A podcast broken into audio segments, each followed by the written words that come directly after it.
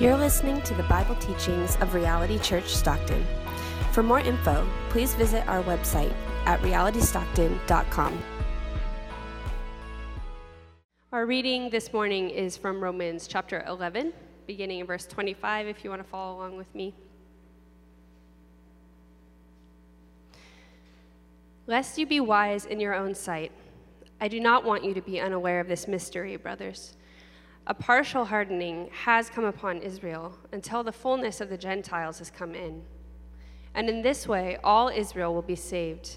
As it is written, the deliverer will come from Zion. He will banish ungodliness from Jacob, and this will be my covenant with them when I take away their sins.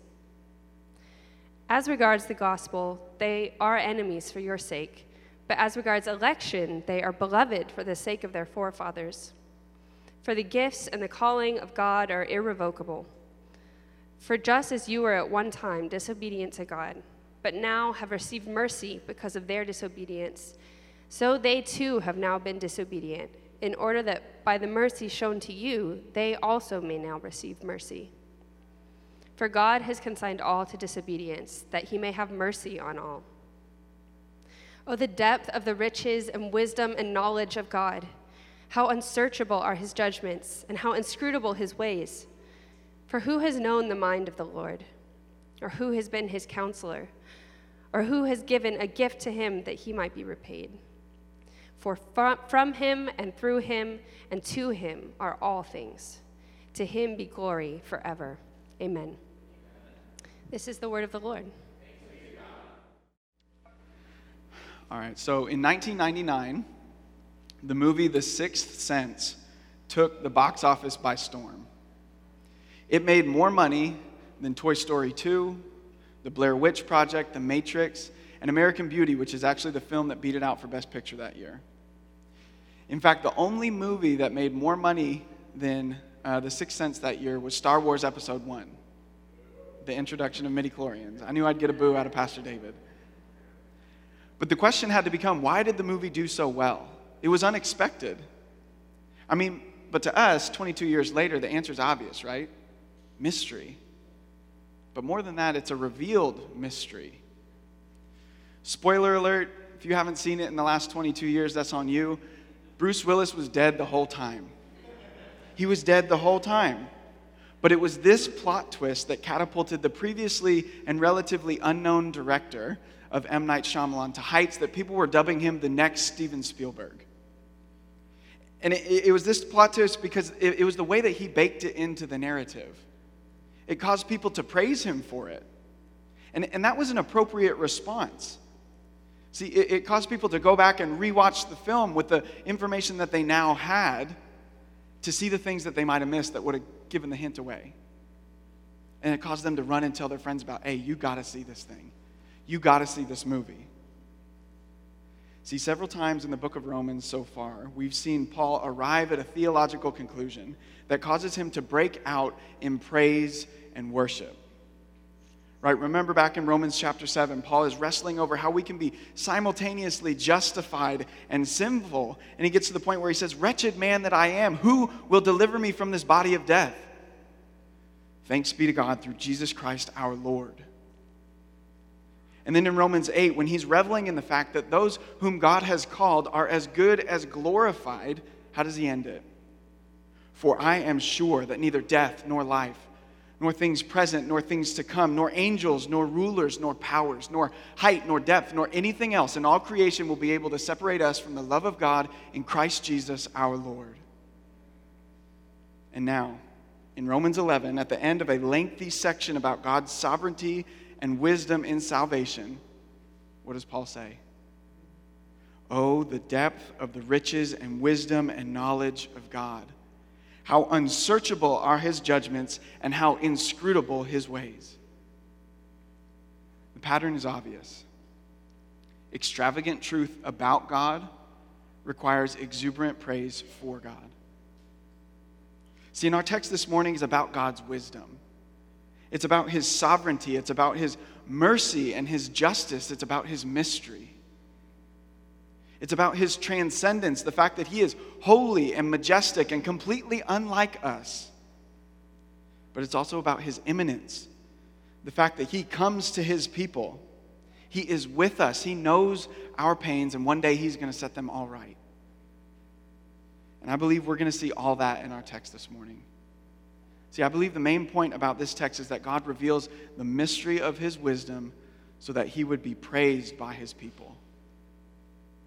Not so that we can wrap our heads all the way around him, but, but also not so that we can dismiss everything and say that God, truth is really unknowable. We can't really know God for sure. No, he reveals the mystery of his wisdom so his people will respond in praise, in awe, in reverence, in adoration of him, the true, all wise, and merciful God. And I believe we can see that in our text this morning. We're going to look at it in three points revealed mystery, required wisdom, and resulting glory. Revealed mystery, required wisdom, and resulting glory. So let's start with point number one revealed mystery. See, we, we love a good mystery.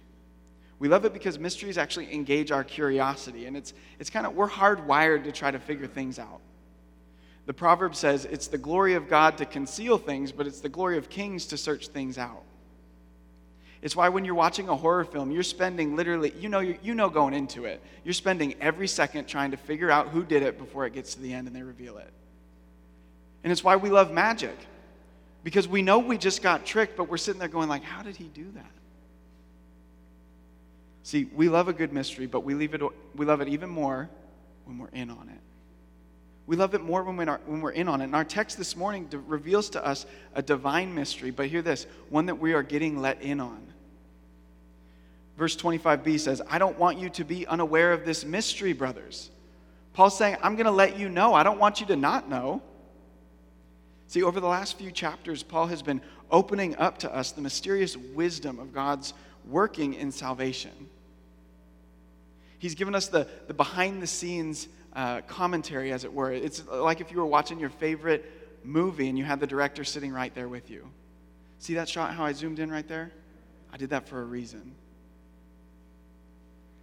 See, but we should note that Paul is revealing this mystery to us for a purpose, right? Verse 25a lest you be wise in your own sight. The most common word used in the Proverbs for a fool is one that could be translated obstinate. One author says it like this The main mark of a fool is that they are opinionated, they're pig headed, they're wise in their own eyes, they are unable to learn knowledge or be corrected. That's a biblical fool. A fool in the Bible is someone who thinks more highly of themselves than they probably should. Someone that thinks more highly of their understanding, their ability to figure it out. Someone that thinks more highly of their own opinions. They think more highly of their own knowledge than they ought. And here, Paul is beginning our text by saying, I'm going to let you in on this because I don't want you to go around acting and speaking like fools. I don't want you to go around thinking that you know more than you actually do. And so, Paul, uh, he's giving us this purpose statement for this final portion of this section of Romans that we've been in. And, and one thing that I've learned from reviewing books over the years is that if an author tells you why they wrote the book, if they give you a thesis, a purpose statement, then everything that you read for the rest of the, the book needs to be read through that lens. It needs to come back to that. And so Paul did not write Romans 9 through 11 so that we would be wise in our own eyes, which leads us to arrogance. He wrote this section so that we would delight in the perfect, mysterious wisdom of God, which leads us to worship. See, here in this conclusion of this section, Paul is wrapping up the answer to a question. And the question is this How can God bring in people of every tribe, tongue, and nation while also remaining faithful to his covenant with the people of Israel? And he answers it for us real, real kind of cut and dry in verse 26. He says, A partial hardening has come upon Israel until the fullness of the Gentiles has come in. And in this way, all Israel will be saved. See, what we need to remember from our time spent in Romans 9 is that the hardening of human hearts is actually passive on God's behalf. R.C. Sproul says it's because of the fall, it's because of our bent to do evil uh, that when God hardens a heart, or, or a whole people in this case, He's really just allowing them to chase after the evil things that they already want. He's really just allowing us to run after the evil that we're already disposed to. He's not pushing us off a cliff, He's just not catching us either. And in this way, God is hardening Israel, the ethnic people of the Jews here, as the message of the gospel goes out to the rest of the world. And the word partial um, is actually really, really important for us to understand here because the Greek phrase could be tra- translated a portion of Israel. And so God is still saving those who are ethnically Jewish. We don't want to dismiss that. We want to understand that. God is still saving those that are ethnically Jewish, whether it's a slow trickle over time, kind of like if you have a, a hose and someone kinked it and only a little bit's getting through at a time, or if it's going to be a large flood of a revival at the end of history when, like, opening up that hose and letting everything through. Scholars are actually divided on that. But what Paul is almost certainly saying is that not everyone who is ethnically Jewish will be saved, but on the last day, all that God has um, elected to salvation amongst the Jews absolutely will. Absolutely will. Because Paul writes in verse 29 the gifts and the calling of God are irrevocable. God made a promise to Abraham that he would save his descendants who, like Abraham, called upon him by faith. And God is not one to go back on his promises. Amen? Amen. See, but part of this mystery is that he's showing them it's all up to God and his mercy. No one merits their way into the kingdom. We, we only come into the kingdom through Christ's merit. And this is, this is one of the things that truly sets Christianity apart from every other religion human, humanity has ever seen God's grace and his mercy. So you remember back in the early chapters of Romans, right? Chapter 1, Paul's making his argument against the irreligious to say that like no see the, the, things of god were plain to you you you could you could perceive them and you didn't even hold yourself accountable to your own standards and so he says the irreligious y'all are under judgment but then he, he, it's like he pivots in chapter 2 and looks at the religious community the jews and he says like you guys had the law you guys were god's covenant people you are god and you still didn't keep it and so they're under judgment. And what's his conclusion in chapter 3? He says, All have sinned and fall short of the glory of God. The irreligious were guilty for not keeping the law, and the religious were guilty for not keeping the law perfectly. And so we're all guilty. We've all been disobedient. We all land in the same bucket, and the only hope that we have is for God to be merciful. You can't just hope your good outweighs your bad on the last day. That's not how God works. You, like the rest of us, need God to be merciful to you in Christ. And Paul is going to great lengths here to show us this again. Jews and Gentiles, both of them are sinners, and both are saved in the same way. For God has consigned all to disobedience, that he may have mercy on all, verse 32 says. Jews and Gentiles alike, both groups, all have been, been disobedient, and he needs to have mercy upon them. See, and as we've said before, the revealed mystery of the gospel isn't why would God choose to save some and not others? That actually puts us in God's seat. It makes us wise in our own eyes. We're thinking things that are above our pay grade, so to speak. Now, the mystery of God's mercy is why would He choose to save anyone at all? And it's when Paul draws this conclusion when he stands back in an amazement at the God of such extravagant grace, he begins to break out in praise. Oh, the depth of the riches and wisdom and knowledge of God. How unsearchable are his judgments and how inscrutable his ways. Paul stands in view of this beautiful, wonderful, perfectly wise God, and he's floored. But maybe you're not. Maybe you look at this God and you're actually turned off by him. He, he's too big to understand, right? We can't fit him, to, fit him into any of our boxes. Or maybe you say, man, he's way too rigid with that justice. I'd like my God to be a little bit more laid back because I make some mistakes from time to time. And so we need, we need wisdom to understand God's mercy. And so let's look at point number two required wisdom. It's been, um, it's been pretty well documented over the last several years that a growing number of Americans are falling into the category that, that's been labeled spiritual but not religious. Spiritual but not religious. And in an article for The Atlantic, um, Caroline Kitchener wrote that Americans are leaving the church rapidly and for a lot of reasons. It's, a very complex mess of reasons why people are leaving the church. But interestingly, she writes instead of atheism, however, they're moving toward an identity captured by the term spirituality. They reject organized religion but maintain a belief in something larger than themselves. And as of 2018, uh, an approximated 64 million Americans, that's one in five, that's 20%, that's a huge number, would identify in this group as spiritual but not religious.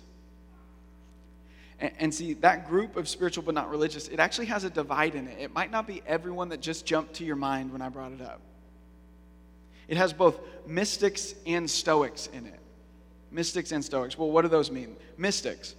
According to Elizabeth Petroff, um, writing at Christianity Today, she writes Mystics may be found in every religious tradition, sometimes as central participants, but often on the periphery of accepted practice, for they map out new experiences of the divine. See, a mystic is someone who says the dogma of religion, no, that's way too confining. No, they say we, we can't really know anything about God for sure so I can kind of practice my spirituality in my own way. I can, I can get along with the Christians, I can get along with the Buddhists, I can get along those in Islam because everyone kind of seems to have their hand on this God in some way. And so I can kind of practice my spirituality by being with anybody because God is just a spirit and He leads me in that way. And maybe there are some mystics even in this room because uh, they appreciate the vibes they get here. Maybe as the lights were circulating during the first set of worship, you guys were really enjoying that. See, but they're not interested in committing themselves to the local church. No, that's way, way too rigid for, for the mystics. But Stoics, on the other hand, um, Douglas Moo writes that Stoicism is preoccupied almost exclusively with ethics. It seeks to answer the question how can the wise man live in accordance with nature? See, a Stoic is someone preoccupied with the way that they ought to live. So there may be Stoics in here as well. Stoics may not want to be confined to Christianity, but they, they really appreciate the morals of this guy named Jesus. They really appreciate the morals that Christianity teaches. Stoics are going to pick and pull things to help them make good decisions, to be re- respectable citizens here in these United States of America. And they, maybe they'll be in, in Christianity because they want to raise their kids with a moral compass. See, but both are on the rise because while so many see the truth of a higher power, for these, these groups, they can't deny it. Fewer and fewer people actually see the necessity of tying themselves to Christianity to get what they want out of it. And why is that? Well, it's, it's because we're enlightened, 21st century Western people, of course. See, we, think, we, we see things like human dignity and morality and the equality of men and women, th- these things are just plainly obvious to us. We don't, we don't need a religion to tell us that. We don't need Christianity to come along and tell us these things. See, but there's a, there's a pretty big problem with that. One author, Rebecca McLaughlin, writes this. She writes To our 21st century Western ears, love across racial and cultural difference, the equality of both men and women, the idea that the poor can make moral claims on the strong rich, and powerful. These sound like basic moral common sense, but they are not. These truths have come to us from Christianity. Rip that foundation out, and you won't uncover a better basis for human equality and rights. You'll uncover an abyss that cannot even tell you what a human being is. Did you see that? Both the mystic and the stoic, they're both taking things for granted. Things that have their roots in Christianity, in the Christian faith, that came to us from the Christian faith. And, and though both groups are coming at it from different directions, the mystic and the stoic, they're, they're both engaging with Christianity in essentially the same way.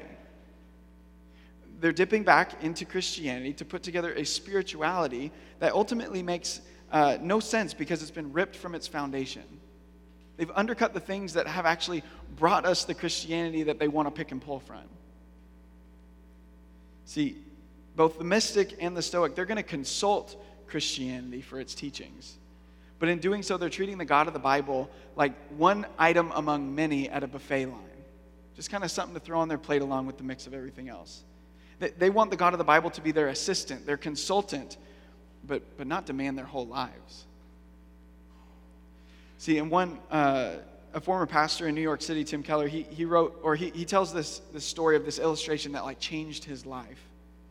And he said a Sunday school teacher, I think it was when he was in college, gave this illustration. And the teacher said, All right, so let's assume that the distance between Earth and the sun, which is 92 million miles, let's assume that that distance is flattened to the thickness of a sheet of paper. And, and, if that's the case, then the distance between the Earth and the nearest star would be a stack of papers 70 feet high. And if that's true, then the diameter of the galaxy would be a stack of papers 310 miles high. Then he says, the galaxy is just a speck of dust in the universe. But the author of Hebrews says that Jesus Christ himself holds it all together with the word of his power. And the teacher asked this question Is this the kind of person you invite into your life as an assistant? Is this the person that you invite into your life as a consultant? No, of course not. We all know that answer. Of course not. This is the person you give your whole life to. He upholds the universe with the power of his word. The Psalms are going to say it's by his pinky that he holds it all together. And we're going to consult him ask him for advice and then kind of ditch the parts that we don't like? No, you don't take bits and pieces of what he says and then throw out the rest. You give him everything. But that's not how we often respond, is it? That's not how we respond. And you know what, friends? I'm here to, I'm here to break it to you. God knows this about us. Right? Jesus says it like this in Matthew chapter 11. He says, But to what shall I compare this generation? It's like ch- children sitting in the marketplaces and calling to their playmates. We played the flute for you, and you didn't dance. We sang a dirge, and you didn't mourn. For John came neither eating nor drinking, and they say, He has a demon. The Son of Man came eating and drinking, and they say, Look at him, a glutton and a drunkard, a friend of tax collectors and sinners. Yet wisdom is justified by her deeds. See, Jesus is, is, is looking at our mindset. He knows this about us, and he calls us fussy little school children who only want what we want and the way that we want it. See, but here's the thing He's not what you want. He's not. He's better. See, if, if you're a person that's sitting here saying, like, I want a spirituality that's mysterious and mystical, Deuteronomy 29 says that the secret things belong to the Lord. You literally cannot get to the depths of mystery and spirituality found in a relationship with the triune God of the Bible. You can't, this is the God who called everything that is into existence by his word. He spoke it out of nothing. We can't even imagine out of nothing. Like, do this with me real quick. Shut your eyes. Think of nothing. Think of nothingness. You're probably thinking of maybe an empty space or a dark room. That itself is something. You, we can't even fathom what it is to call everything into existence out of nothing. And this is the God of the Bible who's called us into a relationship with Himself. There's more depth of mystery and spirituality found in Him than anywhere else you're looking. But maybe to the Stoic, you want a God who's just, he, He's righteous and moral and calls His followers to live likewise. Check this out. In verse 36, Paul is literally lifting a quote from Roman Stoic philosophy when he says, From him and through him and to him are all things. He's saying that all, this God that the Stoics are talking about, man, he, this God of the Bible blows them out of the water. This is the God you're thinking of. His judgments are inscrutable, and his ways cannot be improved upon. He's more mystical than the mystics can even dream of, and he is more stoic than the stoics can even imagine. And so, if that's the case, then the problem isn't with God, it's with us. He, it's not because he doesn't have enough mystery or enough morality, it's because we want something that he is not. The problem is that we've been making an excuse. We, we want him to play that flute, but then, but then we want him to play the dirge, and none of it's ever good enough. See, but that's not what God demands. He doesn't demand, he, he doesn't ask for half measures. He doesn't want you to be lukewarm and unuseful because he spits that out of his mouth. Oh, the depth of the riches and wisdom and knowledge of God. How unsearchable are his judgments and how inscrutable are his ways. But what is that wisdom and revelation? How does that actually change us? How does it get into our hearts? What does that mean? This transcendent God, how does that meet us? Point number three resulting glory. Look with me in verses 34 and 35. For who has known the mind of the Lord, or who has been his counselor, or who has given him a gift that he might be repaid? See, these are actually pretty interesting citations. If you've got a Bible with cross references, cross references in it, you'll notice that here Paul is citing Isaiah 40 and various parts of Job. And so, why is that important? Well, Isaiah 40 comes right on the heels of a section where the fall and deportation of God's people was prophesied. Israelites in Judah, God's, God's son, were going to be dragged out of their homes. And we know that Job was the quintessential innocent sufferer, right? He did nothing wrong, yet calamity upon calamity came into his life. Terrible things that the scripture tells us God allowed to happen. And we know that Paul was no slouch in the scriptures. And so we have to imagine that he knew what he was doing when he cited these passages, and he did it on purpose. But what does it mean? Friend, it means that your pain is not trivial. It, it, means your grief and your agony is not unknown to God. It's not as if he doesn't know it's happening or see it coming. Paul is citing some very well known, painful texts that, hear this, this is a hard word, but hear this. He is worthy of our praise in it. Even in it. And that could be cold comfort, I know that, but it means that He sees you. Even in the midst of the hardest seasons of your life, He is working. He's not far off. In all of His sovereign wisdom, He is working for, hear this, your highest good and His greatest glory. I was reminded yesterday of a quote that says, um, If we knew that everything that God knows, we would ask for exactly what He gives us. Because He works all things together for the good of those who love Him and are called according to His purposes. And how do I know that? See, the gospel writers tell us that this majestic and transcendent God that I've been describing, the one that we've been praying to all morning, the one that we've been singing of and singing to, See, the writers tell us that he did not stay far off, but he came to dwell with his people. As Pastor David put it in a poem some years ago, the infinite became an infant. He wrapped himself in human flesh and became like us in every respect, yet without sin.